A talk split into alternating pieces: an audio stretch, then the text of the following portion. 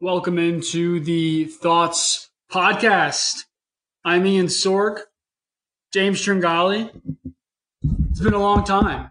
Tap tap. Is this thing on? It's been a minute. Um, at least a month since our last podcast.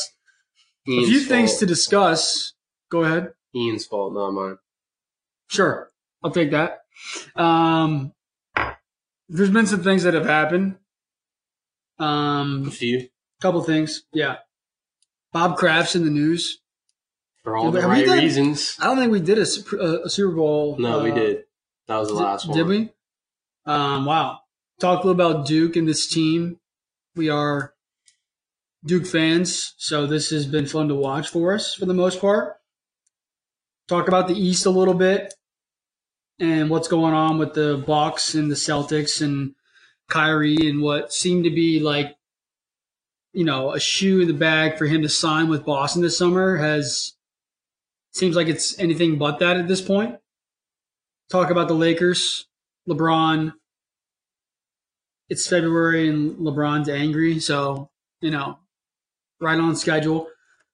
And then also got a chance to watch some hoops this past weekend with you out of town. Your mom got married, so congratulations. Sorry, I missed that. Um, Rockets Warriors, so I got to watch some of that as well. So no, it's uh, so we got some things on the docket for you. Jimmy is going to be the one asking the questions to start it off, and then we'll kind of see where. Yes, This so we'll- goes. we'll bring in our resident expert, Ian Sourk, Oh for wow, the NBA. so honored. Already here, already seated. Uh, figured we'd start start out west, which has been the dominant conference for a while, but the East might be fun. So we'll- Absolutely. we'll, wrap up with them. Uh, starting with the Houston Rockets, they last week actually beat the Warriors without James Harden. I wanted to see from you what does that even mean? So Be- beating thi- the Dubs, I think it was in or- at Oracle without Harden. this, um, I was really, I was actually super bummed at first when I found out Harden wasn't playing. I think I might have turned on FIFA for a little bit. Um, So you, yeah, and then I turned it off, got bored. which means you lost. Yeah, and uh, and I just turned on the game and I wanted to see what was going on, and, and things were kind of close. And to me, I am so here for a Rockets Warriors series. I think if there's a team that can give them trouble again, it's this team. One because they know they can beat them. I think they're eight and five against the Warriors in the last 13 matchups. Obviously, a little bit different than last year. Last year's defense was awesome, even though from what I've seen lately, their defense hasn't been that bad. The Rockets. Chris Paul, who wasn't that great pre-injury, has come back. He played a really good game on Saturday night. Um, I was pretty impressed with him. They do a lot of the same stuff that they do with Harden, high pick and roll, and let you know, kind of let Chris Paul decide: Am I going to shoot? Am I going to give it to the roll guy? Am I going to dish it out to someone for a three? Um, so they have that going for them. Kenneth Faried, Huge pickup. unbelievable. This dude was Got him on pretty much out of the league. squad. Out of the league almost. He's come in, he's averaging 16 and 9.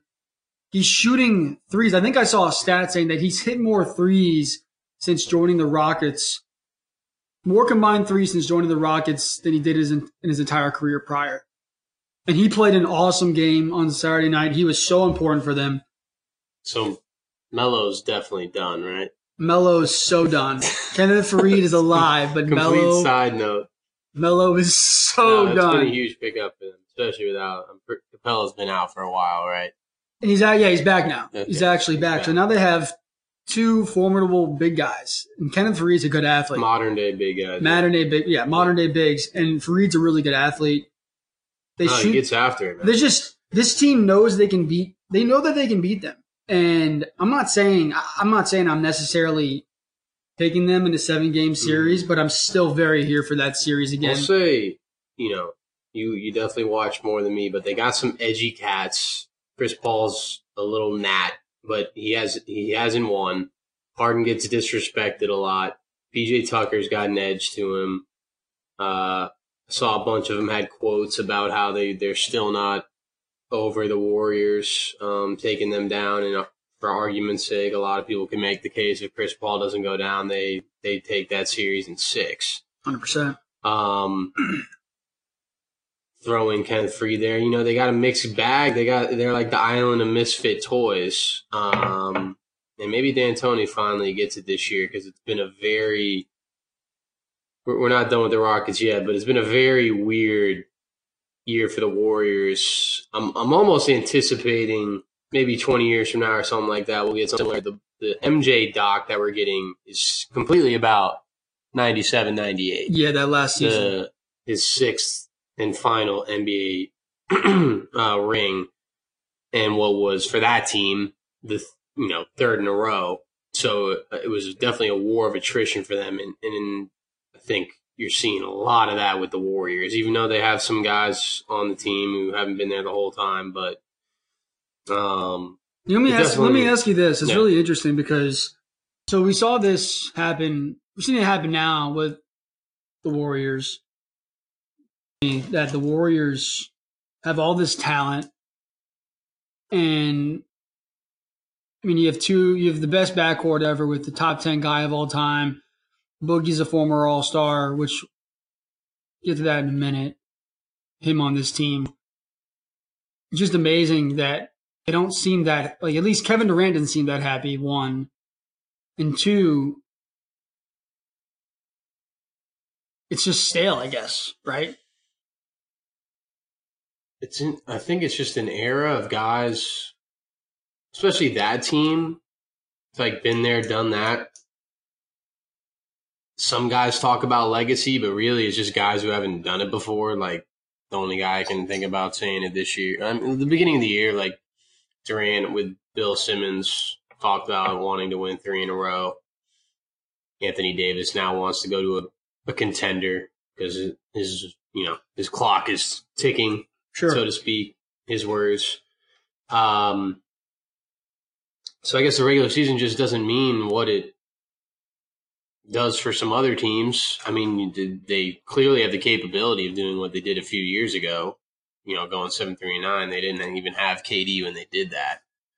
So, I mean, they they got so many things going on. They got their brand and their investments off the egos, court. yeah. Um, so yeah, I, I mean, for them, I, I, it's for for them, and that was gonna be my first question about them to you, which is can they just turn it on in the playoffs? Um, whereas you know a Celtics team that hasn't done it yet looks very confused and lost. Lakers haven't been there, but I mean they're young and they're dealing with LeBron. So like some of these other teams, it's something other than been there, done that. But do you think this Warriors team has what it takes to just turn it on come So come May? I think they can turn it on, right? I think they can still turn it on. I think there's another there's another place they can get to. The problem with me, the problem that I have now is different than maybe like the 14 15 season, the 15 16 season, like earlier in their run. They were so new, right? Like I feel like you feared them, right? When Steph started hitting 27 footers in your eye, for one, we hadn't seen that. Two, he's the best ever. And I feel like when you watch teams play them on a more consistent basis, just in general, not more consistent, but in general, there's not that same fear factor. Because more guys are shooting like that. Threes are now, I mean, the number of threes, number of threes per game over the past couple of years per game has gone up a lot. I'll give you that. I, I would say to wrap that up, they've they've lost some of the aura. Yeah, 100%. I think they could definitely take a team's sales out quicker than anybody if 100%, no doubt. They definitely. I mean they have the most firepower. So I, I definitely agree with you. I think they've definitely lost some of that. Um, not only that, Boogie's interesting. Offensively, he can do his thing every now and then, right?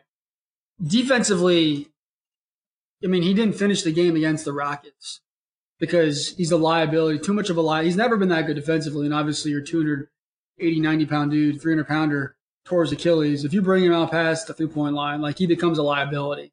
And they're perfectly content with going Steph, Clay, KD, Iggy, Draymond. Like they're comfortable doing that lineup, and you have a guy who's an all star who thinks he's great in his own right, who's also trying to get paid this summer, right, to make his impact on the game. And he's, I mean, I'm not saying I'm be a problem, surprised he didn't come back lighter, yeah, he's a big guy.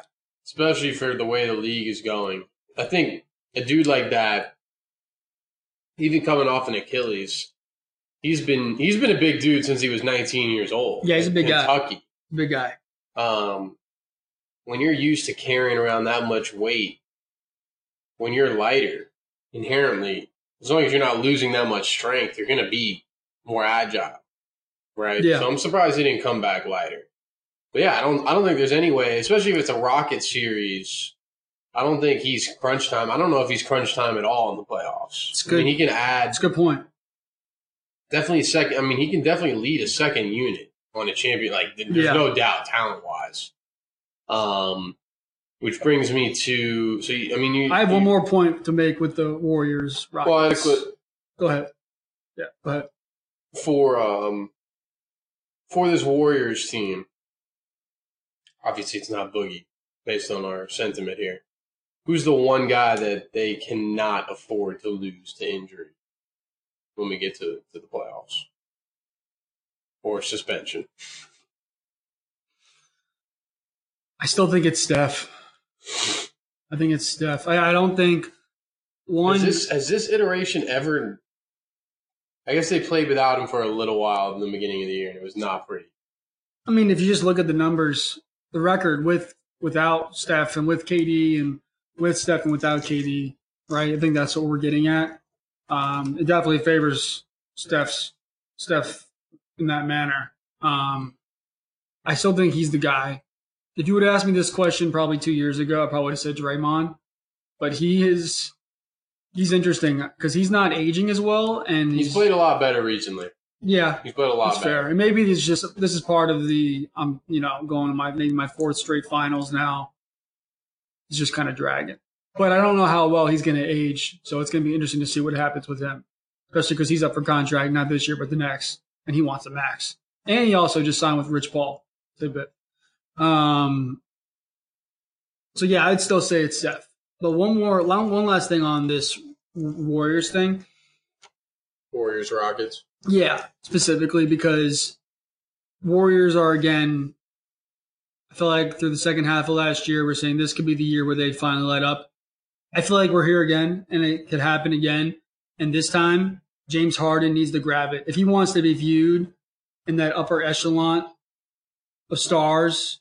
Right? I mean, I think a lot of people consider like if he gets a ring, a lot of people will throw him into the top five guard all time category which I think could be fair if he gets it done in the playoffs. But they're asking, Warriors are asking for somebody to take it from them. I think this is Hard- Harden's got to save up a little bit for this last run, the playoff run, So take it. Warriors versus the field. If you have to put your life on it, Field, you're going field. yeah. Why? Big number one reason why. One reason. I just didn't think I think they can get caught. I so just you think it's them? They're their worst. They're Yeah. their own worst enemy, rather than you really think it's the Rockets. correct.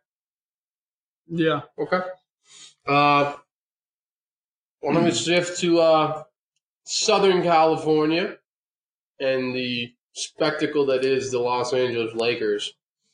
Um, I believe you had something about odds on favorites to be the coach in the offseason. I guess we're already assuming that Lukey's gone. more so. I was talking about options. I know there is odds out there, but I don't have the like the actual Vegas odds in front of me. Um, I'll get to the coaching thing in a second, but this whole thing has been a disaster from the start, from the get. Since they got LeBron, right? There was a huge celebration. Great. Now, before he got hurt, they were, what, as high as the four seed. They were. So, But it's pretty much been a disaster aside from those first 16 games, which I guess is a good chunk of time considering he's only in his first season with them. And it's been bad all the way from the front office, all the way down to LeBron, all the way down to the bench guys, all the way down to the water boys. It's been bad. Okay. You sign LeBron this offseason. you go out and you sign Rajon Rondo. Not not not a not a terrible addition, not a great addition, but could be solid, right? Lance Stephenson, who hasn't been good defensively in a long time. Kind of a guy over the place. He can be really high, really, really high, but doesn't have very often. JaVale, he can have his moment as well. Not sure he's your everyday starting center. Kentavious Caldwell Pope got signed to a ten year, uh, one year, ten, 10 million- year. Ten year, one one one year, ten million dollar deal. Yeah, ten year, ten years would have been a lot for that dude. Rich Paul calling in all the favors. You could have signed a guy like Brook Lopez, right? Who's shooting 37% from three, who would have been a perfect fit for LeBron. They used Right. to have him. Yeah, they didn't want to get, they didn't want to sign him. They then have a, their, their best center, who, in my opinion, going into the All Star break was Zubac. They traded him for Mike Muscala. Is the only difference between the Lakers and the Knicks the last five years LeBron James? And the fact that one's on LA and the other one's on New York, so opposite coast. Yeah, pretty much it. You knew what it meant. Yeah, I know. Being run as an organization. It's amazing.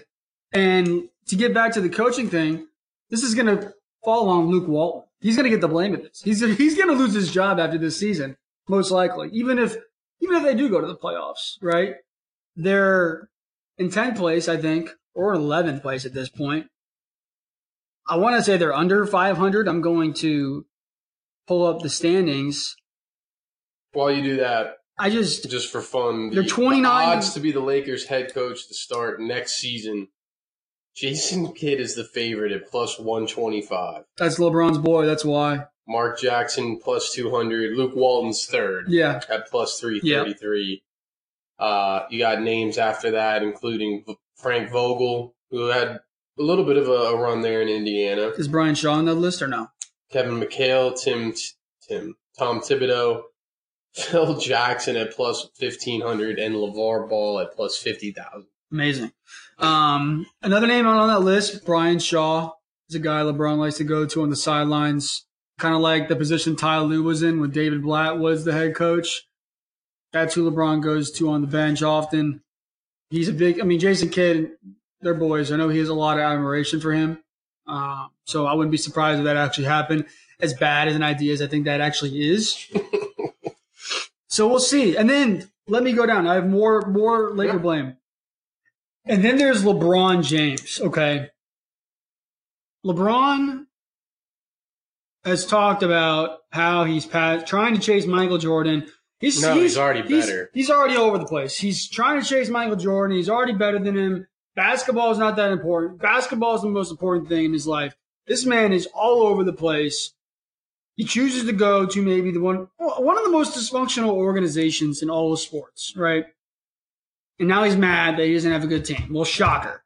Shocker. I am so shocked. Because that's what the Lakers have been for almost this entire decade. Would the Clippers have been a better move? Maybe you have an owner who will spend. Jerry West. I mean, let's say if I, I mean, if I threw all the names on a blank slate, right, and just said Team A is Steve Ballmer, Jerry West, Doc Rivers, but if LeBron went there, he'd be gone. Team B is Jeanie Buss, uh, Magic Johnson, Rob Pelinka And Luke Walton. and Luke Walton? I think we know the answer to that question. Ooh. I definitely give Doc Rivers the advantage over Luke Walton. We we crap I on do. Doc a lot. Yes, I do. Yeah, fair. Um, I just I think, think I think not to get off track, but Doc when Doc also determines who's on the team, it's not great. it's not good. It's not good. If he just the coach GM um, dual because. I think in. Orlando he had a lot of rain yeah, he did. way back, or Yeah. at least some say. Boston, I don't think he had any with Ainge. And then when, No. he, when he, he went to LA because he wanted to make the decisions. Yeah, he did. he's Um, definitely a better coach than a GM and a coach. and he doesn't play defense anymore. LeBron doesn't like to do that. Oh, and here's what's crazy, like that first game back against Houston, Doesn't like do that. he he actually was playing on defense. He was trying hard. He had Trying a- hard. He had a tough time Earning that 30, 30 what? The what? That thirty mil, thirty How much mil, is it? Thirty-one mil, maybe. I don't know off the top of my head. He was. I that was the most involved I've seen him. Right. He wasn't necessarily finding his shot until the second half. That started to come around, but he played much better, and they beat the Rockets.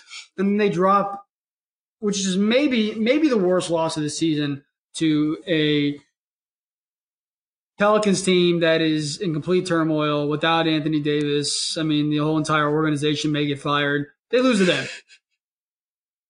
They play Memphis tonight, and you can't lose that game. Like now, these games really start to matter. You're below 500. This is the first time he's been below 500 since I think his 0405 season, his second year in the league. This late in the year. Correct. To me, it's it's been amazing, and I don't know what he's trying to do. I, he, he, to be honest, if you told me right now that, and I said this last year too about this about the Cavs. If you told me right now that he would go on a tear and they make the playoffs and make the Western Conference, I'd probably believe you. If you told me that they just that team just simultaneously combusted and just inside the locker room and it ended, I wouldn't be shocked. And this is how things go with this dude, one way or the other. I tend to give him the benefit of the doubt, but he doesn't. He's also very big. I don't think he's 280, but he's a big dude right now. He's he's much bigger right now than he was last postseason, that's for sure. So he's heavy. I don't know how in shape he is. He's got to find his three. It's I don't know. So, let me let me ask They're you this: If you had to rank them in terms of who deserves one most deserves the most blame, five deserves the least amount of blame. Coach, management, supporting cast,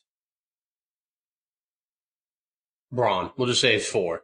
I can't think of a fifth right there. I was trying to type up five, but I'm gonna go- It's still so See, coaching staff, management, supporting cast, Bron. This is tough for me. Take a second, think about it. I'm just I'll just talk about him for a little bit here while you're while you're doing that.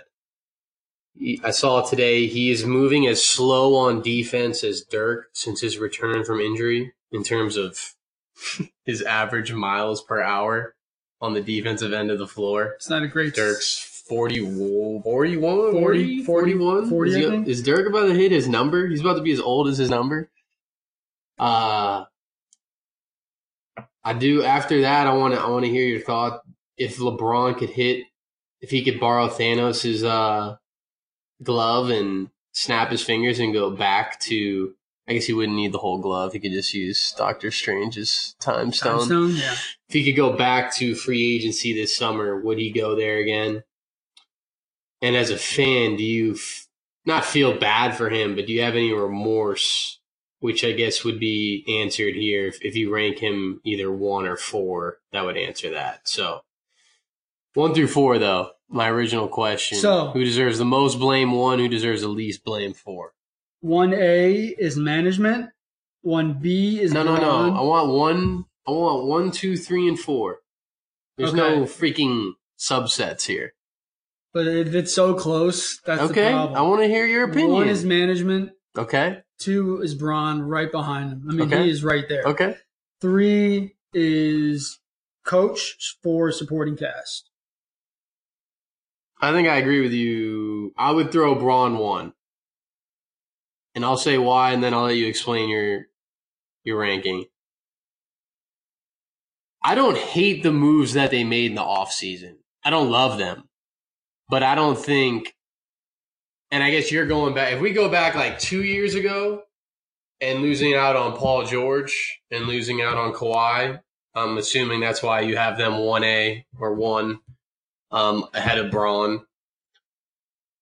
So that's that's fair, and I mean you can't really fault him for getting hurt this year, um, which has really been I guess where it all started.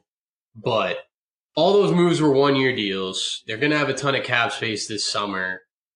I just have Bron one because I, he had he has put himself in a position to literally have more power, more say than any player in the history of the sport, arguably. And he chose to go to this place. He chose to go to this place.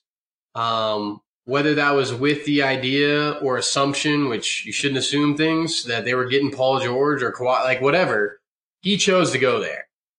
You know, um, so I I agree with you. You know, the one and two being very very very close, and then I agree with you on the other ones as well. But I'll let you speak to to why you came up with. So for me, like management has done every single thing, almost every single thing they've done has been wrong or just bad, right? And this is going back to Paul George, right? Paul George trade, bad idea. They didn't do that. They drafted Lonzo Ball over Jayson Tatum, which could have turned out to be good, right? Not necessarily killing them for that, but it's amazing what they could have done. They, the guys they signed in the off seasons, off season, the trades that they didn't or didn't make, I, like Rob Pelinka, outside of being Kobe's agent, why is he there? What is he doing? He's an, a former agent. What is he doing running this team? Right? If LeBron, who yes, I agree with almost with pretty much everything you just said. He I still, also forgot- still produce. He can still produce. That's the thing. Like he can still win a basketball game if he needs to. And I'd say like he can still get it done, right? Whether or not like the argument that like should he do it all the time, that's its own separate argument. We would both agree on that. I think he hates playing with the young guys. I think he can still win games on his own. I think he's 34 years old and he's looking going, these kids aren't the answer. I'm just going to play hard to burn out a year. I have two more years left on my contract. I don't want to be in year 18 slugging around, not play. I'm trying to rationale this. I still think he should play way harder and put more effort into this because I still think he's really good when he wants to be. But I think he's That's cute. weighing his high. Yeah, I think he's weighing his options here. So, and then yeah, I didn't um, even mention the, the support- fact that he made it so public that he wanted AD. That's why I have him That's fair. And I- of management because he honestly backed them into a corner. He, yeah, he In my opinion, he had a hand in AD signing with Klutch. You saw every single day like these little comments and stuff that he was putting on Instagram and you know, liking every single thing that AD did. So those two are definitely I would say it's it's one and two and then jump off the Grand Canyon and when you land you're gonna find Luke Walton and the supporting cast. Yeah, I think I think they've. I mean, um, yeah, I don't blame the kids as much. They're just not ready yet. Ingram, to me though, surprisingly, who has since Christmas break, he's been pretty good. I've actually been impressed with him. He picks his spots a little bit better, um, shooting the ball a little bit more, but just realizing like he's six ten with the long with long ass arms and can get around guys if need be. So I just he he's he's been playing a lot better. But no, I I agree. It's it's just everything that's gone wrong for them up to this point on both sides, LeBron's side and Lakers, pretty much gone that way. And the injury didn't hurt help because I'd wonder, you know, if he doesn't get hurt, they win that game on Christmas Day and maybe they go on a streak. We're not having this conversation. We're talking about how good the Lakers could be in the postseason. So, no, well, um, And we can s- switch over to the East. yeah, talk about the East a little bit. real quick here. Um, on my like on my notes get restarted. Maybe I'll be able to pull them up on my phone here. You're gonna have to Um, hold restart on that bad boy. I get that on my work computer. No, it's restarting. Does it actually? Oh. So Eastern Conference, uh, pretty much same four teams have separated themselves for a little while here. I want to start with the C's, um, who are most people's preseason's favorite to probably finish with the best record in the NBA, uh, and definitely come out of the East. Not looking so so like that at the moment. Kyrie, uh, after the loss to the Bulls, Yes, the Bulls. after the loss to the Bulls, The which Bulls. somehow won up the 25 point debacle where they were well ahead of the Clippers, Yes. uh, and lost that one. Yeah. He says, I still trust us and our coaching staff in a seven game series in the playoffs to put together a game plan and beat anybody, which there's some salt It's to actually that. the- there's some salt to that. It's actually the most. It's probably the best thing he's actually said publicly all season. um, agreed. Thoughts on the C's, and do you agree with that statement? I think they can still be really good. I mean, you get those guys clicking at the right time. Uh, Jaylen Brown's been okay. He's been better lately. It's just it's weird. Without I saw a stat today. It's like without Kyrie playing in a game, they're so much better. Without Him playing in a game, like so. But if he's actually playing in the game and he's not on the court, like it's almost like this guy changes the mood of the team when he's playing. It's very interesting. Um, I mean, they're sailing his best team in the East, right? And if like I want to pick the Bucks to win the East, but I just think Brad Stevens is gonna put together a plan to keep Giannis at bay because he's still not confident yet in the three. So, like, if you told me that the Celtics made the finals, I wouldn't be shocked. right. But if you told me they lost in the second round, I I wouldn't be shocked either because So how do you how do you so up and rank how do you rank those how do you rank those those contenders right now I got to go with the four. I think it's um, I'm gonna You go. got, you got Sixers, gonna Bucks, go. Celtics, and Raptors. Yeah, for right? me, yeah, those for- for four me- teams have separated themselves for a while here. Personally, I think it's Milwaukee. It's Milwaukee, and then I, I got to go with the Celtics, which is weird um, because they've been bad lately. But I still feel like at their best. Okay, so They can still do Bucks, Celtics. Raptors. Actually, no. I'll go. I'll go 76ers and then Raptors. Which one of those other three teams is the worst matchup for the Bucks, and why? It's the Celtics. Celtics because Brad Stevens will be able to put together a really good plan against Giannis, I think. Um, Khris Middleton's been really good this year as well. So, I mean, they, they do have some guys. Bledsoe's been good. Lopez is fitting in nicely. They just got Mirotic. And Coach Bud is a good coach. So that's, to me, big difference from last year to this year. They had And you don't trust Brad Brown at all. yeah, I'm not. I'm not sold on that. That dude, I just. I think, and if they, and if that, let me tell you what, I want to see a Celtics 76ers matchup again. Talent wise, They a lot of other. fun, a lot of fun series. They don't like each other, but I still think the Celtics have their number and win, can win that. So I mean, and Kyle, like at the end of the day, you still have a bunch of talent on that team, and things have to go really bad for the Celtics. And I still think they can put it together. So But right now, right now you got what Rockets, Bucks. for the finals, You said the Warriors are going down. Is it to I said the Warriors. the- I said the Warriors. I said the Warriors could go down. you picked the field. So who are they losing to? You said on my life. I still think they're going to win the finals. That's on your life. What did you? If the choice is you die right now, or you pick the Warriors or you pick the field, meaning you have to make a choice. You earlier you said the field. Now you're saying the Warriors. Which one is it? This is a terrible question. No, it's not. I hate this question because there's two answers. Because one, they don't play the they don't play the field in the playoffs. They play three different teams in what four different teams in, in four different rounds, right? the the field. I understand. any team other than them. Who are you picking? can still Are you think- picking the You Warriors. can still think the to win No, the field. Which means you get anybody else. You get 29 other teams, which obviously it's not 29. It's probably three or four that can actually win. I hate this question so much. This question sucks because you can still you can say the field, but think the Warriors No, are going to win. All, bro, it, it's, I don't know how this question sucks when before, why, before the season we're talking about why we're even playing, the Warriors are going to win. Which would ins- insinuate, similar to the only other time in sports that this ever came up was Tiger versus the field. There was just one player slash team so dominant that literally that was a conversation before the season. Everybody's talking about the Warriors winning. Why? Like that's that's why it's a question. But if you ask me if uh, if it's a Warriors Rockets matchup, I'm going with the Warriors. So I guess the answer is the Warriors. Duke falls to three in the polls. They. It's amazing because UVA's two. They beat them twice.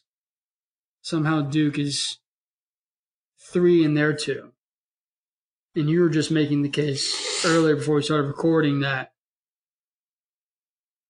this is the best team in the country. I don't know how it happens. How it, I don't know, the rankings are just dumb.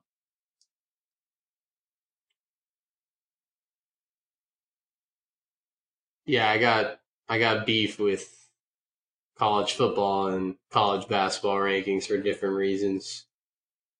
Uh I just don't I don't understand how a team can lose their best player and also the country's best player two possessions into the game in a, a rivalry game, whether it's at home or away, I don't think matters. And fall to three, while also in the same week avenging their one of their previous losses on the road without their best player in a very tough environment. So it's just strange that either one of those teams jumped them. You can say that Gonzaga beat them. That's fair. It was a long time ago, and since then Gonzaga's basically played. You know, it would be really interesting to see Gonzaga like play an ACC gauntlet, and if they'd even be ranked top twenty-five. I'm not disrespecting. I mean, they they have they're they're definitely more experienced. They have a lot of skilled guys. I'm not disrespecting them all, but it's just like a program that essentially what they get to do out west, because the Pac 12 has been absolutely atrocious for years now, is be a number one seed in the West, get favorable matchups, get to stay out west, don't have to travel very far. And they're usually always older than you know most teams in the tournament and they made Sweet 16. And that's fantastic. That's great. Like for a small school that isn't like a, powerhouse in anything else. It's just like, where do you, like, would they even be, would they even sniff winning the ACC in a regular season gauntlet? I mean, that's what it is. It's a great question. It's a gauntlet. Yeah, it is.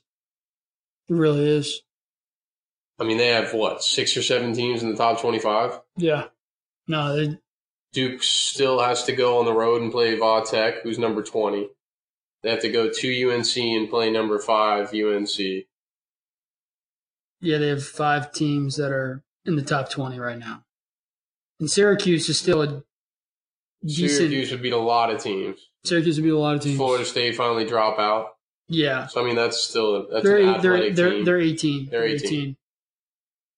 So, no, absolutely. Louisville's not ranked and that's because they've they've fallen apart recently, and that's because of the ACC schedule. Yeah. Not to make excuses for them, but I mean that's a really good team with a really good coach. 100%. So you got NC State, Louisville, and Syracuse who aren't even in the top twenty-five, who will probably make the tournament. NC State maybe not, but I would be shocked if Louisville and Syracuse don't. So you got seven teams arguably in the top 40. I just don't like. This is a little bit of a uh, run on here, but I, I just I was surprised that Duke fell to three. I, I really was. No, it's amazing, and they had. I mean, they lost. You made the point earlier. They lost a rival game after their most after you know, an arguably the best player in the country goes out in a freak injury 30 seconds into the game emotionally, you're probably a little rattled, right? Like, okay, Zion just blew out his shoe, just hurt his knee. What's going on? What's well, you know, you're, you're just going to be rattled. And I'm not surprised. A bunch of a bunch of 19 year olds on the court. Their defense was maybe the worst it's been all season in that game. And that's credit to UNC. See, I'm fair. fine with USC being five. Yeah, I am. I mean, they've been there. I don't think they're elite, but I could. I mean, they they have experience. A lot of those guys, it was probably their fifth, sixth, seventh time playing Duke. They they understand the magnitude, and you know they weren't going to be deer in the headlights. But even on top, I mean, like that game pretty much went. If you were to ask people before if Zion went down 30 seconds in, how do you think this one's going? It pretty much was the script. Old team takes advantage. Young team shocked, climbs back, and then screws it Screws up it and up. really can never gain full control of the game. And so, like, I, I, like it's nothing against UNC. They took advantage of the opportunity. I don't think they they didn't shoot the ball very well, which has been their hallmark this year. But like you just said, props for the game plan because Marques Bolden was very very lost. I mean, you had it felt like every other possession, the guy shooting the ball for North Carolina was wide open, and somebody was running free to the basket for an offensive rebound, Yeah. which means two guys were just running Free. free Yeah, no box out. on every defensive possession, which is absurd. Um, so I mean, they they get their props. I'm just, if you think about it, if Gonzaga loses, I think it's Hachimura yeah, he's really good. after 30 seconds. If UVA loses DeAndre Hunter after 30 seconds, what does UNC do to those teams at home? Probably the same exact thing hmm right? Like, so for, for that and the fact that they beat UVA twice is just mesmerizing that, that they're number three. No, it's amazing. And Duke, who got a, to me, it was a really good win on Saturday against Cuse. RJ Barrett, 30 points, 13 rebounds, 14 of 20 shooting. TJ O'Connell, the kid, came out and shot the ball really well for the first time all year. Alex. Alex O'Connell, he looks like a TJ. Racial profiling against your own. Alex O'Connell, my mistake. You go five of eight? Yeah, I think so. Really good. Um, they got the dub in Syracuse. Which you, you have, like, you have to have some threat of a three point. Because this that, that's one thing they don't do well, and that would concern me in the tourney is they don't shoot the ball that well. So Of it- late, though, of late- against UVA, at UVA, they were yeah, they fire. were good. They can catch fire, hundred percent. Um, Yeah, no, Some of the fallout from the Duke UNC game, though, a lot of the talk, both from the Twitter trolls and also celebrities, was that Zion should sit out the rest of the season. He a while back he already kind of threw water on that, but obviously he hadn't had any sort of injury. Um, what are your thoughts on whether you know, now that we know that it's only a grade one and he's really day to day and they're being very cautious with him, to tee it up, also understanding, in my opinion, and maybe yours as well, that even if he did get a serious injury, he'd probably still go number one anyway. Um, do you think he should sit? Why or why not? I mean, not being take away being a Duke fan. If you're if you're thinking about it from his perspective, because obviously as a college basketball fan, you want to see him play. You want to see him in the tournament. As a Duke fan, you obviously obviously want to see him play. I mean, So if you're in Zion's camp, should he sit out? Because I think the smart, logical thing to do would to be to not play. Why would he? There's no. I mean, from now on, so. You're saying the, this- the upside doesn't. at this point right now because I think he has made himself a lot of money this season, market wise, marketability wise. I agree. He has made a ton That's- of bread, and I'm going to get to this in a second. Like he's, I mean, like if you're going, if if, if you're, you know, I'm a consultant, he's someone's probably telling him to shut it down. You don't need to play. You're going to get maybe a 70, 80 million dollar shoe deal after the season with Nike, Adidas, whoever you want. You're going to have probably going to have your own shoe. Um, your stock has gone up because you're you're a better player than most people thought you were prior to the season. And there's just no upside. You just get hurt. Get ready for the draft, start training. But on the flip side, right, if you're Zion, the kid try he just plays his ass off. Hundred percent. Every play. Doesn't matter if they're up 20, down 20. He's the anti-Bron. He is the anti Bron. he is the anti Bron. And I think he even said a couple weeks ago. He said, "Why would I come to Duke if I didn't want to play basketball?" Like he didn't come here to not play, right? And if he's going to sit, then why not R.J. Barrett? Can't, like, why don't they just say, "I'm done"? They're going to be lottery picks, most likely at least. R.J. is going to be probably a top three pick. So like the rash, like it just doesn't line up.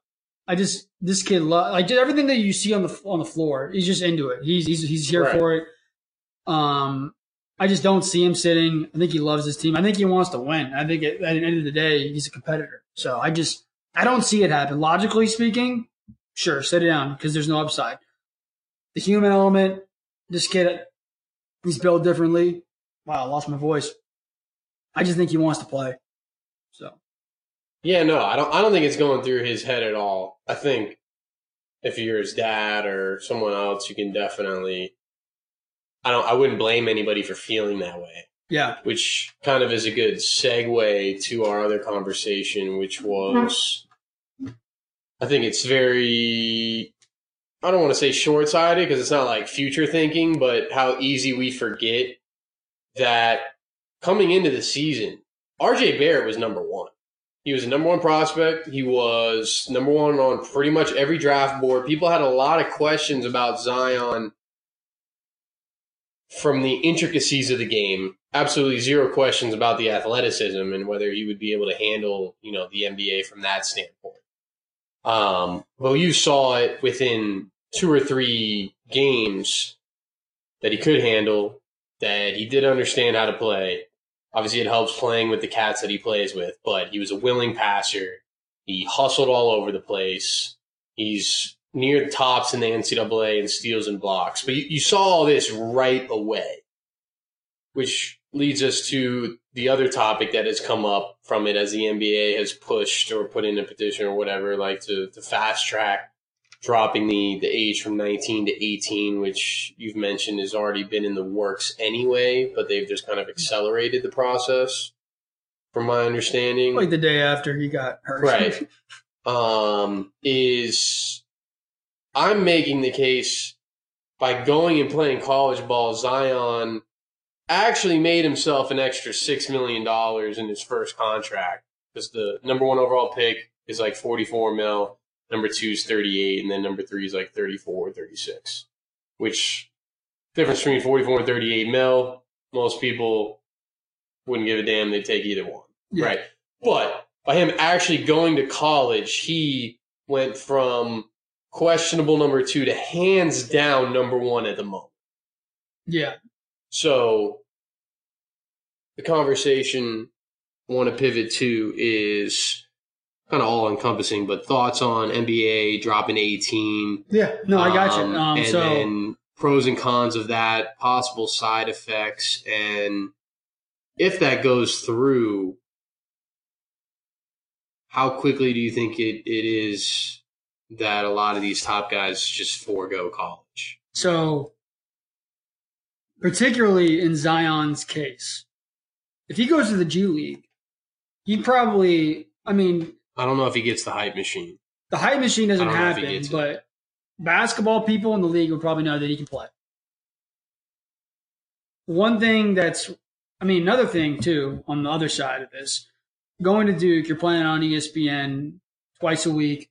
You're being talked about on every sports show. You're also being coached by K and Coached by K. Coaching the You're playing teams. with other elite other elite talent. You're playing against elite talent. You're getting better, right? He's gotten better. Like he's gotten better since the beginning of the year. To your point, he's made money not only probably in a, on, on his contract, but from a marketability standpoint. Like I said earlier, his brand is big. I mean, he's one of the, if not the biggest show in sports, he's one of the biggest shows in sports right now. Must watch TV every time. And honestly, the shoe thing probably got him even more money from Nike Probably, if he chooses Nike. Which I feel like, I mean, they have the, fast track The because they have campaign, the, the ad is already ready made. yeah, it is. They have A one. shoe built to handle Zion Williamson. Whatever yeah, it's too with. easy now. Nike's too good with the ads. They'll do better than what I. But But they'll get some. it's yeah, already ready made. Their creative department's got it on, hundred percent. Um, and yeah, I just I think there's an upside for these guys to go to college for a year, and you get to be a kid for a year. You get to play on national TV. You get to kind of have the like you're not just thrown into this environment. Like they're gonna they're on the national stage, and you're on the national stage for a full year before you're in the big boy league, right? So obviously the, the changes on the court, but then the pressure, all that stuff matters, right? They are only 18 years old. So they've been in the stage for the last year. They're probably going to, they have a chance to go deep in the tournament, right? I just, I think all of it matters. I think everything here matters. So, and I think for these guys, there is a benefit. Now they don't get paid, obviously, but there is a benefit to going to Duke, playing under K, playing under, playing with the best players in the country against in the best conference in the country. I think there's something to that. I agree 100%. I like politically wise, or I guess philosophically wise. Are you talking about the philosophical argument?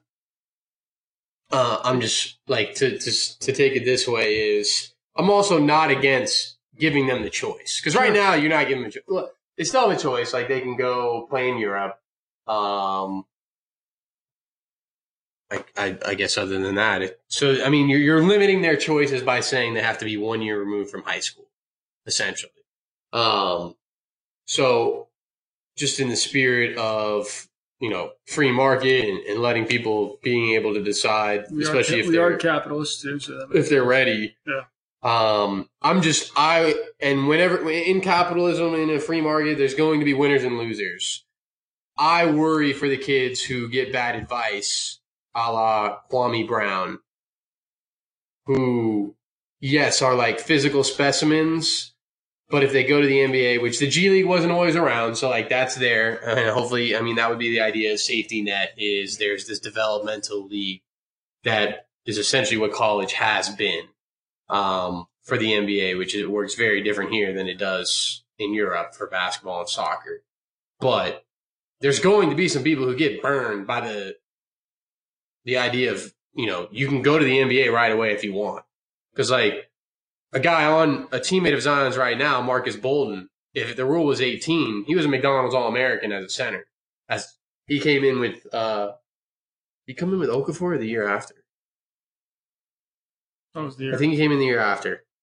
Anyway, he was a McDonald's All American, um, and barely played as a freshman. So if he had the choice, if he was a McDonald's All American, he probably would have went to the NBA. And if he had, would he already be out of the league? Because now, I mean, he's a starter on Duke, but he's not a star. He's gotten better.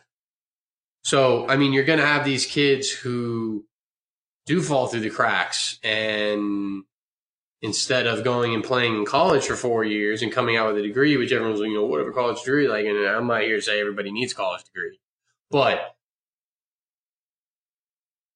you, at least you're giving the kids the choice. I just hope as many of them make the right one as possible because getting a college degree from Duke or whatever name the school is definitely not a bad plan B. And you're going to have connections that you're going to have for the rest of your life. yeah. Um, but I, I, you know, I also see the case for allowing some of these kids. In my opinion, it's no more than five a year. Eighteen year olds should be going to the Hundred percent. No, like- I mean, and more probably will, for one reason or another. think about all the top guys that go to the league anyway. Like, think about all the guys that go to college for a year or two, who are, you know, lottery picks, top five picks, who don't work out. Already having the time. Now they should be allowed to go and get their money because that's even even the money on the first contract. Is generational wealth Yeah, if it's handled correctly. yeah, just is. So I, I, just the more I think about it, I understand the not paying. Like I, I, I hear. I just don't know if they like the people who just. It's so easy to throw rocks at the NCAA, um, and it's like the popular thing to do, and you're probably not going to get any argument back. I just thought of like a Blake Griffin who went to school for two years and dominated, and became the number one pick. Yeah. Yeah, I feel like if we actually sat down and racked through it, there's there's more guys who actually benefited greatly which football there you have no choice. But there's so that's not even a conversation. But you could find more guys who benefited greatly by having to go the college route than Yeah. just going straight to the NBA. Not saying Blake Griffin was a candidate to go straight to the league. Draymond, But- Clay. I mean, just off the top of my head, Steph, Steph. Obviously, Steph Curry, Durant probably could have went straight, but no one like, you know what I'm saying? Like no one thought he no, yeah. Harden played two years. Russ played a couple. Harden made a name for himself at Har- Arizona Harden, State Harden, for sure. uh, Russ played a couple. Russ had a. Russ couldn't go straight. you look at some of the, Paul George played at least two, I think. Kawhi played at least I played a year. I think. I think. Uh, I think Paul George might have just been a year, but maybe he played two because he But was. then he wasn't. I don't think he was was- a top ten pick. no, so, no, like, he was the first so round you pick, have but he was top. it Victor Oladipo, three years, right? Two years. he spent a couple. Yeah, So he's our age. He's a year older than us, I think. So I mean, I think ideally, if you drop it to 18, the guys who should go anyway will. But I think inherently, you're going to see more go. now, one thing that the NCAA could do if they don't want to directly pay the players, let the players go out and see if they can get just make money off their likeness. I mean, obviously, guys like Zion, RJ, you know, these big names will be able to get probably they'll, they'll be on the national stage as far from a brand branding perspective. But some of these kids on these teams can probably get local deals, local dealerships, stuff like that. Just small stuff. So I mean, let them make, let them make money off of their likeness and their name. That's to me, that's a good start to No, letting I, the play- I, I agree. I, letting I the players think play. I mean, if you don't want to pay them directly, because I can see how that gets messy, because then you have one guy making more, and then Right. next thing you know, they're going to was gonna unionize, and things get really messy from that point. I was going to say, I, I personally, going to a Division three school, I don't believe. I think it was, was it Shabazz or was it Shabazz Canberra? to say no. I don't Shabazz. believe for a word, unless UConn is just a complete People are still running with that. Like these kids don't don't get. I don't believe him for a second that he was going hungry some nights because you have student unions, some of these top, top, top, which UConn at that time was a top college basketball program, And I bet you they still have nice Um, facilities. has, you know, student athlete specific facilities, whether it's housing, tutoring, and I would imagine food, nutrition, right? So, like, I don't believe him for a second when he dropped that. So, like, yes, to your point, these schools should be supporting the student athletes that are making them a ton of money, even the role players. They should never have to even think about where their next meal is, which I personally don't think they do. But things like that and anything related to that shouldn't be a concern. And whatever money they can make off their likeness, to your point, whether it's local or national, goes into some sort of trust where as soon as they leave school, graduate, or don't graduate, they leave early, they get it right. No one's taking any cut. It's them, right? Because the schools are. So, I mean, the, the jerseys, you could talk about getting a cut of that. Um, so there's a lot of things that I think could be improved, but I think we're both not against dropping it to 18 and letting kids have the choice, knowing that probably some will, 100%. will, will make a mistake. Absolutely. Manny Machado signs a 10 year, $300 million contract. Both of us were pretty, pretty shocked that they shelled out this much bread for him, considering it didn't seem like anyone wanted to do the long term deal. And um, I think we, we were chatting that, you know, that deal probably isn't going to happen. Teams don't want to pay money. I know I'll let you talk about I know you had a, a thing on maybe a strike and just how they're paying players in general. Were you shocked that San Diego dished out this much money to them? Um, I'm not shocked because I'm on the side with the players that. I mean, you could probably make the like. I, it would be interesting to see if there's some sort of collusion or because it's baseball more than any other American sport Is capitalism is free open market. Yeah, it's free market. And if you have a 25 year old who's won multiple, it, it- for argument's sake, is the best 25 year old third baseman slash shortstop in the game. Nolan Arenado on the Rockies is probably a better third baseman. I think he's a little older though. But regardless, this is one of the best players in baseball. Has been on a crappy team his entire career. And it's somewhat unprecedented to have the availability or the opportunity, I should say, to get a Harper and a Machado at this age. Usually guys are not free agents at 25, 26 years old in baseball, just the way that contracts are structured. So it's it's kind of interesting how the open market for someone, you know, supply and demand, something like this really has never been supplied. That the demand should they, they should meet each other. And the only reason that they wouldn't is that all the buyers have colluded or co- that's the word that is used in an economics class, but Yeah. gotten together and say like we're not we're not going to pay them that much. And obviously, if that if everyone has that convo, one team's going to pop up and be like, "All right, these guys are suckers. We'll pay them that much because we know we're not going to have any competition for it." Yeah. right? So whereas these other sports, you see guys like not to crap on him, he got his money. Like I'm not mad at him at all. You see an Otto Porter get a similar contract to Klay Thompson, Five, four years. just whatever money year, like it's, Hundred million. but it's because of the way the CBA was structured. Whereas there's like there's these set numbers that guys have to go out and get, where players in the NBA are over being overcompensated, and the teams are okay with it because that was the deal that they made, and they're making so much money, and you know they arguably have guys who are on bargain deals. So it's just really interesting from that side of things, the economic standpoint, that the most open market game that we have in the U.S.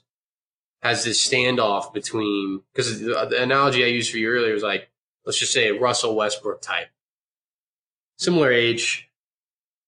Uh, he's a former M- MVP. Machado, so that was for Harper, but Machado and Harper are very similar in terms of their career numbers so far. How unfathomable, unfathomable is it that Russell Westbrook, for instance, we would be in October and he wouldn't have an NBA team yet if he made it to free agency. Amazing. No, it wouldn't happen. He would be. He'd have offers. I mean, he would he would sign within. I mean, whenever he wanted to sign, he'd have offers, and it would be done deal depending on his timeline. So But they that's would- why they would come with the offers. Yeah, that's why the players, Adam Wainwright, I've seen a lot. Um, when this agreement ends, unless there's a few specific talking points that the players will not budge on, unless they get them, we will see a strike in a game which really cannot afford one because with minorities, um, specifically African Americans, meaning born here in America, Yeah. um, the game has never been more unpopular um, in terms of players in the percentage wise of the league that is African American, blacks born in America Yeah, um, in the league. We have an influx of international, but a lot of that is from you know what would be considered second world, con- you know, second world country islands. Um, so it, it would definitely be a big hit for a sport that has some clout internationally, which the NBA is definitely ahead on. I don't think the NFL will ever be there no, because no other countries really play it. But other countries around the world do play baseball. Um, so, and in relation to what these teams spent inflation wise and revenue wise in the 2000s compared to now, it's, it's, it's actually a joke. Which it's easy for you and me to tell billionaires how to spend their money, but it's actually no, it is. I mean, that these players aren't getting paid because Yeah. Manny Machado and Bryce Harper's were not running around on the free agent market, and you saw less than five years ago Jacoby Ellsbury get a hundred fifty million dollar deal as a twenty nine year old, amazing. and he had. I'm pretty sure only played like one or two full seasons. He was injured, and that's my team, the Yankees. Yeah, Um, Robbie Cano gets over 200 mil from the, the Mariners. The Mariners. Easy. I'm sure there were other teams that were in there. So it's very weird. it's wild. How do you think it affects Sharper? Uh, Sharper. Wow, Bryce Harper. I mean, if you're Harper, if you're trying to play the long game, I think him and Scott Boras are actually fine, actually missing games. Like if you want that 10 year deal, what is what is 10, 15, 20 games this year? Right? Like if you if that's really what you want, and if you're not willing to to concede on that, if Manny Machado got 10 years for 300 mil, I'm not going for less than that. Yeah. Which is amazing because the Nationals actually offered him that exact contract before free agency started. It down. I think a couple days before the season ended. Yeah. Um, they offered him that. Machado, he had one major injury. Harper's had more nagging injuries, so I think that's playing into it a little bit. Um, but this is a guy who can play. I mean, in his later years, he can play other positions, especially if the First NL base, adopts DH. Yeah. yeah. like I mean, he, he his best He's position growing up was a catcher. Yeah, he's a talented fielder. So he's talented. lefty, so he's limited as far as how many. Actually, he, he throws right-handed, Throws so right there's hand, you know I'm not talking about him switching to shortstop or something, but like he's a guy who's going to have versatility later on in his career, and not to mention how much money he's going to bring in for argument. I mean, he's the most popular player in the game. hundred percent Um, behind Aaron, oh, Aaron Judge second. But yeah, he's up there. But yeah, I would. I mean, especially if a Bryce Harper plays in New York or any, I mean, L.A., whatever, San Francisco. I don't think it matters. He would be the most popular player in baseball, hands Agreed. down. Um, and so you know, an owner's going to make money off of that as well. Especially with Harper, Machado not as much. You, you're not just getting money from the production he has on the field. You're going to get it from other things as well. So it's it's it's actually insane. And maybe it's a part of it is the fact that the Yankees and the Red Sox, which are usually the two biggest buyers, are pretty content with their teams. And no other teams are stepping up. Yeah, watch out. that. Yankees uh, signed a seventy million dollar deal, seven years, seventy mil for So Aaron they- Hicks. So Recently, they signed Luis Severino, who's a 24 year old ace, which is fine. uh, to a four year, $40 million deal, which most would consider that a bargain. Aaron Hicks is a 29 year old center fielder, premium position, switch hitter. Um, has had his best year since coming over to New York. They signed him to seven years, 70 mil. My initial reaction was if you're willing to go to age 36, 37 with Aaron Hicks, how are you not willing to go 36, 37 with Harper? I'm assuming that was your initial reaction as well. Yeah, I was so just making a joke. We got Aaron Hicks, so it's all good. We're, we're all He's set. been really good. No, he has been. I'm making it, but it is So I- ironic I- that you know, I mean, I my also initial reaction was what the what the f.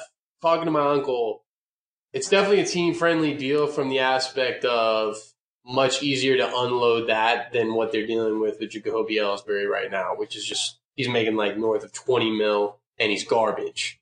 Whereas Aaron Hicks, if he stays, I would he's an above average center fielder, yeah, that's fine. and if It's he becomes an average for ten mil, like that's not that hard of a contract to unload. Definitely, So I think that's good business by the Yanks, but it's it is. But it's some up the age. some point, I just when are they gonna just go for it? It's just I I, have guess no idea who it's going to be.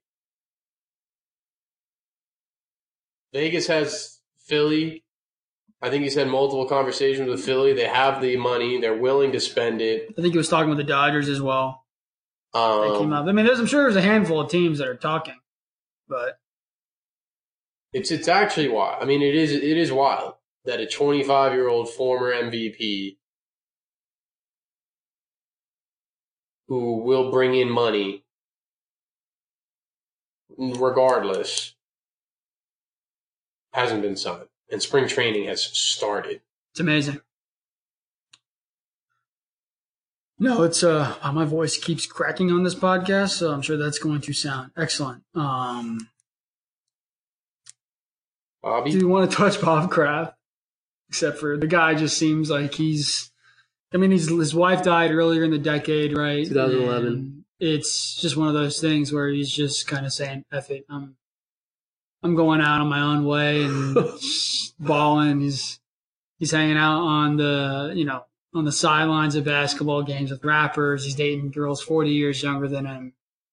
Um, if not big, if there's not a bigger gap, actually, I guess he's like what? I think she's in her. She's actually in her mid to late thirties. Is she? I think I read an article. So But I read an article just- that he's just the a man. lot of yeah. people, and it was People Magazine, so whatever. super legit. But uh, a lot of people say since the death, a lot of people were shocked at how fast he's like got with this other chick.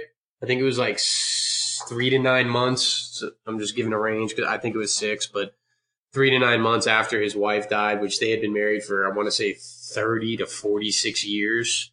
Um, sorry for the ranges. I don't have the article in front of me, but Mm. 30 to 46 years that they were married and to a lot of people's accounts it was like a you know whatever love story um they were shocked at how fast he got back into the game and like you just said he's been running around with only- people that you wouldn't expect him to i mean even going as far to like visit meek mill in prison and like publicly defend him yeah, is I find it's when I read it, my first thing was like, why don't they go and meet like regular Joes who probably actually have a case? And I, I don't know anything about Meek Mill's thing. Like he's out now, whatever. But like, why is it just like let's go defend the rich, other rich people? No, it is interesting. when you're Bob Kraft and, and like you obviously there's a lot of people have your businesses I mean, making money for you. Like, why are you going to see him? Yeah, the people. There's probably there's a, bunch there's a lot of people who see. are incarcerated who probably don't deserve to be incarcerated right now, which is a whole And nother he goes and sees conversation. But the whole, I guess the one thing, right? I guess when you're like 71, your wife dies, and it's like you, they were surprised he didn't wait longer. I I don't know how much long. I guess like Everybody's different. everyone's I don't different. judge him. Everyone's different. I don't judge him one, two. You probably don't have that much time, right? So he probably had an epiphany one day and said, Which Damn. I don't think he's touched that chick in his life. She lives in his LA house, "Fair, which he's like spends half the year at. I doubt they've ever done Good. anything physically, good for her." which I is not guess. our normal topic of conversation. Yeah, we haven't But- got just. I highly doubt that's their arrangement, No, yeah. So which is probably why he's. I wonder if they're going to uh, make him step down. at the prostitute. Probably. So I mean, for a league that is almost too big to fail, to use a term from our financial crisis, referring to some of the banks, because they take so many black eyes, but they still do very, very well Yeah. financially. The NFL. If you make the Panthers guy go down for, which I don't even like, I don't know if he was even charged with anything. He had just been accused. We might want to look that up real quick. Jerry Richardson, um, former owner of the Panthers, who Yeah, had, who was forced to sell the team. I'm pretty sure it was just accusations. Um, Of mistreatment of employees who yeah, are especially American. female. Was that right? I, I can't remember if it was female or? African American, but might there was some sort of female. workplace Viola was- misconduct. yeah, you're right. You're right. I don't know if it actually went to court and it was proven, but let's say it was. This definitely is in that arena. We're not here to have conversations about what's a worse crime or not, No. right? But like, if you put these two things on the same plane, while yes, it wasn't to an actual employee of the the Patriots, still a bad look, Not great. still a bad beat. Not a great beat. He bought the team for probably a couple hundred million. It's now worth. It came out today. I think it was three point three. It's the second most valuable NFL franchise. So like, when for argument's sake, the franchise and the league could be at all time highs, and there couldn't be a better time to sell. Yeah. For argument's sake, with Brady, especially if you're the Pats and Brady and Belichick move on, Right. the winning will definitely subside. Manage of the sun. Yeah, might as well. Uh, oh, f- screw the Sun, sell it. In my opinion, They're not Um, going to sell that though. There's, there's no way. I mean, the amount for what you bought it for what you have it now, and if you're forced I just to think, sell, but I think that family. I doubt you keep it in the family. They don't need the money. I mean, he's got. Five I understand, six but if the league's telling you you got to sell, I'm not saying. No, I don't think I, I agree. I don't think he would ever do it on his own. I don't think they're going to make him sell. I don't think they'll just say. Step if they made Jerry Richardson sell, why wouldn't they? What's your argument why they wouldn't make Bob Kraft sell? You're he's- saying 'cause he has he's a been son? well, one because I think he's been Jerry Richardson doesn't it's- have a son. he's been an intricate part. I, mean, I don't know if the son's actually. I mean, I'm just saying, Bob, his son is involved in the Patriots already. Bob Kraft's played a been. A, he's been a pretty important owner throughout the past 20 years. Been a, one of the more powerful guys I, I, don't think that matter. I, I, I think you're it- right. I'm I not. just- you're not wrong. I just don't think that matters to the NFL. Like he's, if anything, you could say he's done what he's done. He doesn't have anything more to offer, especially. I just I don't think as long as he's not the face, that's more important than the sell the team. Devil's advocate and people who are calling for him to sell the team will say, if it's his son, it's, how is he still? I, how can you prove that he's not involved? I don't think they care as long as he's not the face. That's what I'm saying. I don't think the NFL is going to care if he's involved or not. But as long as he's not the face of the franchise, that's what matters. I don't think it matters if he's involved.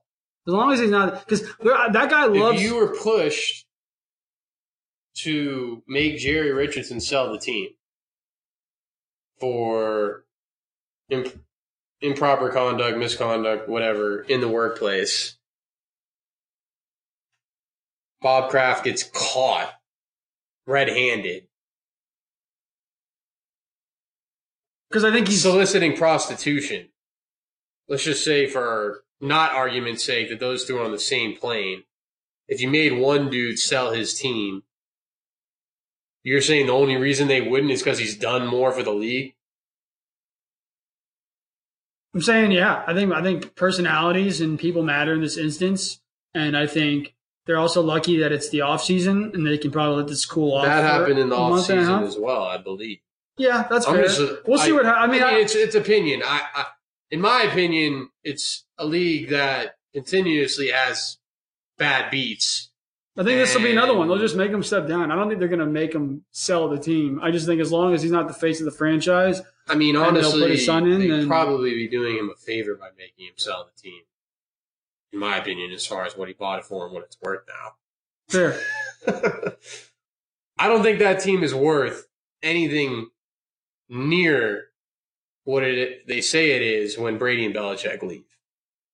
It's Fair. not a big market. The stadium is not prime real estate. It's out in the boonies. That team's not going to be worth. Once those guys go, that team is not going to be worth what it's worth right now. I agree. So, like from the financial standpoint, they'd be doing him a favor by making him sell, which is not the conversation. prob- I mean, I think they should make him sell it because I think it's just it's a bad beat. And if it's his son in charge, if I'm like naysayers, who what's like that's just not enough for me to say he's not still in charge. Like the, the name is the Kraft, right? And like, and again, this wouldn't even be a punishment because the guy would be making an absurd profit, which he's already a billionaire, so it's just a drop in the bucket. But like, fair. if I'm the NFL and I actually, if if you care about your reputation, think he's got to sell the team. I'm not. I'm not saying you're wrong. I'm not- I, I get what you're I won't be up in arms if they make him sell the team. But yeah, no, I, I can see that. Because like, what happens to a player? Let's say it was a, a player instead.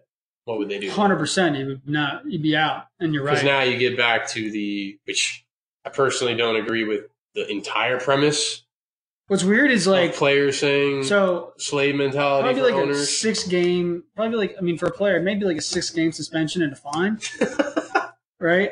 Are they are they going to do that with Kraft? Could they do that? I mean, here's the thing: they made Jerry Richardson sell the team, and I. And if they came out and did a six game suspension for Robert Kraft and a fine of like half a million dollars, Nothing would surprise me because be it is the league that has set the most precedents that there is no precedent. there is. They It's literally actually just it's there's actually no book. It's actually genius because now no one knows. They just literally did- yeah, it's like whatever flying by the seat of their Roger pants. Goodell feels that morning. Yeah, Right. it's amazing. Just making it up as they go. It's and if you're the owners, I think you can like you only stand to lose in any future negotiations, right? If Bob Kraft gets stuck in prostitution and he's still an owner next time you guys have a CBA, let's also see come up. Yeah, because the, the NFL that's just another bull in the NFL Players Association chamber, yeah. right? Which is a pretty pretty well. I don't say. I mean, they have a lot of factions. Yeah, I, I was going down the wrong. So like, you're just giving the NFLPA something that the, you really don't have to.